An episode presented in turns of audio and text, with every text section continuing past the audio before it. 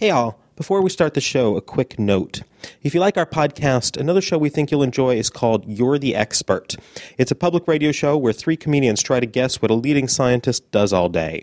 Once the comedians figure it out, they interview the scientist about why his or her work matters. The show is fun, it's funny, and you might even actually learn something.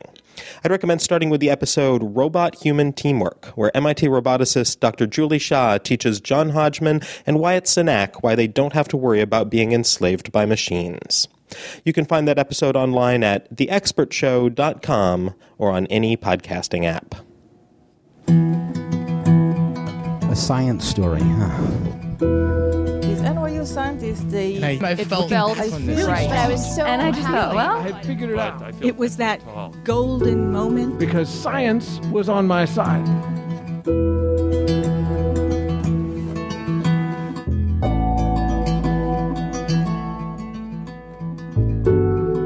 Hey everyone, I'm Ben Lillie, and welcome to the Story Collider, where we bring you true personal stories about science. This week's story is from Kaća Bradonjić. It was recorded in December 2015 at Oberon in Cambridge, Massachusetts. So, I am a theoretical physicist who studies the nature of space and time in the context of Einstein's general theory of relativity. And the reason I'm doing that is because I was once a war refugee. So, the story starts at the beginning of 1992. It's winter. I'm 11 years old and living in Sarajevo, my hometown, which is located in a valley surrounded by beautiful mountains in what was once a country called Yugoslavia and is today Bosnia. And I have to say, I'm yet to see a more magical sight than Sarajevo in the winter evening hours covered in snow, um, colorful lights glowing from the tables of street vendors selling toys and decorations for New Year's. When you get home, you should Google winter night in Sarajevo. We lived in an apartment close to the top of a very steep street from which you could see the city center not too far down. The year started as a typical year in the life of a preteen. I was doing okay in school. I was getting better playing my guitar. The boy I liked liked me back. But I was utterly devastated, utterly devastated to find out that the new kids on the block were not from Boston, UK, but from Boston, USA, which seemed way too far away for me to ever meet them. Um, I was peripherally aware of the unrest in the other parts of Yugoslavia, but the flames spread to Bosnia and Sarajevo in the April of that year, and what followed was a four-year bloodshed among three ethnic groups um, that resulted in about 100,000 dead people and 2.5 million refugees from Bosnia. Now, I'm extremely lucky in that my story is that of displaced.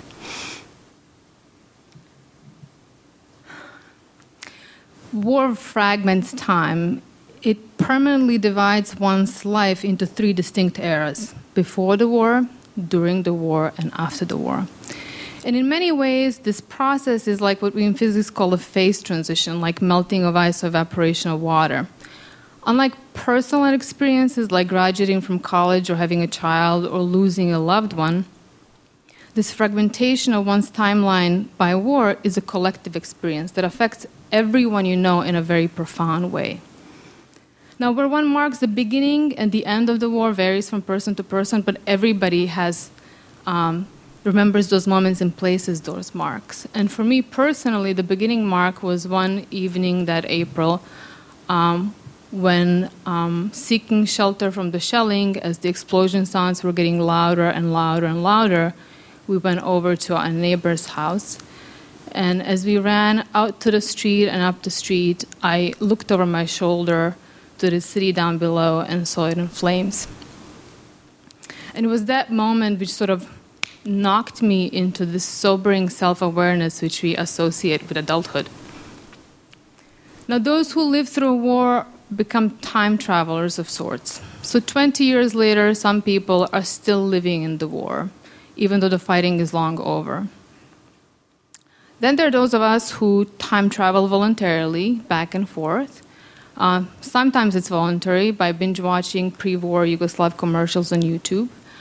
Um, I and about quarter million people subscribe to a page on Facebook, which every day serves as a photograph of an artifact of the pre-war Yugoslav era.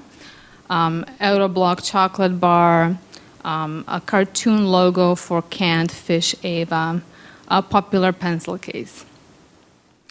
Other times, we are involuntarily thrown into that war era by an unexpected fireworks explosion, um, a low flying airplane.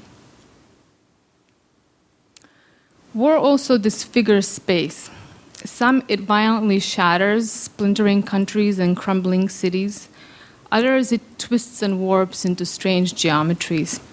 So, what is one day um, a walkable distance at a leisurely pace to your favorite bakery across town can become infinitely far away by the virtue of being on the other side of the no man's land.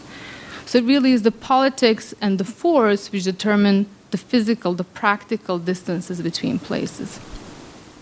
It is also what displaces.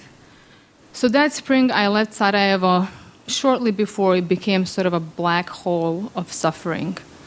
Um, I was told we were going to visit my grandmother, uh, who lived in another part of town. And even though we didn't carry any luggage, the fact that, we, that my mother dressed us in our best clothes made me somewhat suspicious.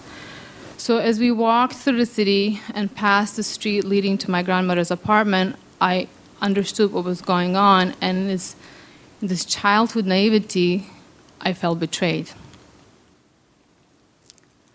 I didn't get back, get back to Sarajevo until I was 24, but in the meantime, I built a model of the city in my mind. So I knew by heart small pockets of town, like how to get from home to school or from the cathedral to the Eternal Flame Monument. And I used to rehearse those paths in my mind over the years, sort of rehearsing for my return. But what I couldn't remember was how those fragmented pieces were could be put together to construct the geometry of the city as a whole.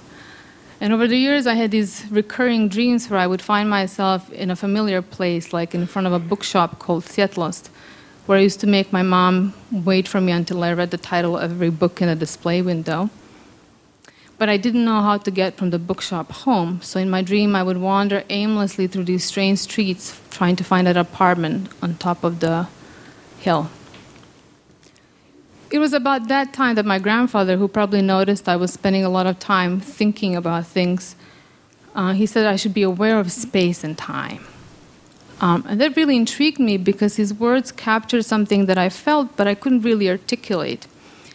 And it was that my feeling of loss and longing were produced by my displacement in space and time from the place I knew. So it was also at that time that I started associating emotional states with spatial distances and temporal duration, but also understanding my own emotions by imagining them as arranged in space and in time.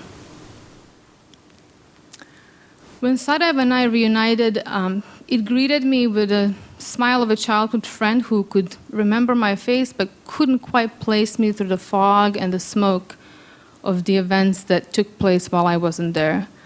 But that was encouraging to me, uh, and I spent my first visit back walking through the city with my grandmother, looking for the contact points between those fragmented pieces that I kept in my mind over the years.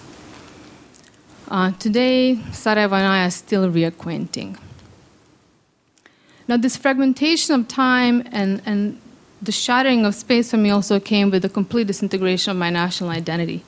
Um, I was born and raised a Yugoslav, and just as it sounds, that came with a creation story and a set of commandments, if you'd like. So, my 11 year old self would have told you that Yugoslavia was the most beautiful country in the world, which emerged from a glorious victory over Nazis under the leadership of Marshal Tito, who was our president for almost 40 years, and whose picture hung on the wall of every classroom. When I was in the first grade, all the first graders joined something called the Union of Pioneers, which is something like a state run Eagle Scouts. And we gave our oath to diligently study and work, to love our self governing Socialist Federative Republic of Yugoslavia, and to value all the people of the world who wanted freedom and peace. So when the reality of war really hit me, I had no other explanation except that the Nazis were back and I was going to fight them. And the real ethnic divisions which were ripping the country from within weren't even in my vocabulary. Um, but all of a sudden, I couldn't declare myself Yugoslav anymore because Yugoslavia simply didn't exist. It was not a choice. And what I thought was my native language was dismissed as non existent, and instead of three different languages emerged. Yugoslavia today is seven different countries. Now, whether you think of this as this transition as a liberation from a totalitarian oppressive regime, or you think of it as a disease of ethnic nationalism, to my 11 year old self, these were cosmic shifts that left me completely disoriented. Being a war refugee left me with this visceral understanding that nothing is permanent.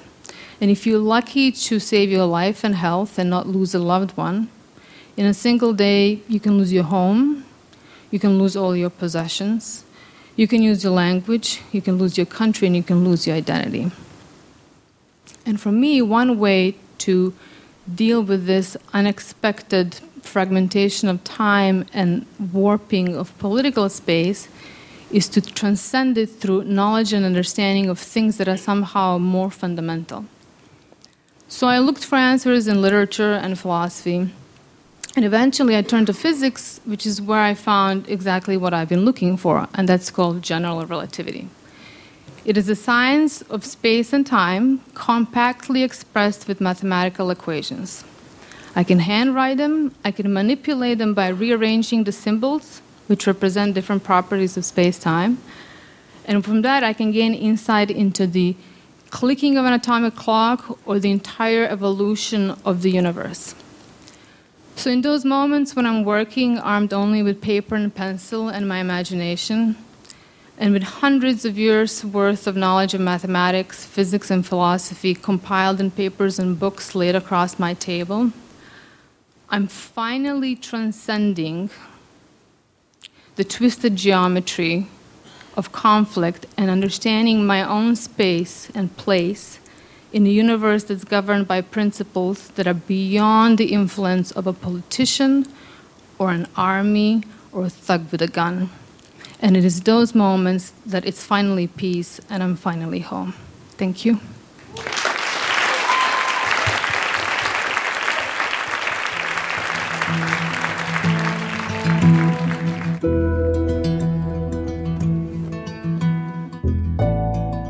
That was Kaća Bradonjić. Originally from the former Yugoslavia, Kaća is a theoretical physicist living and working in Massachusetts.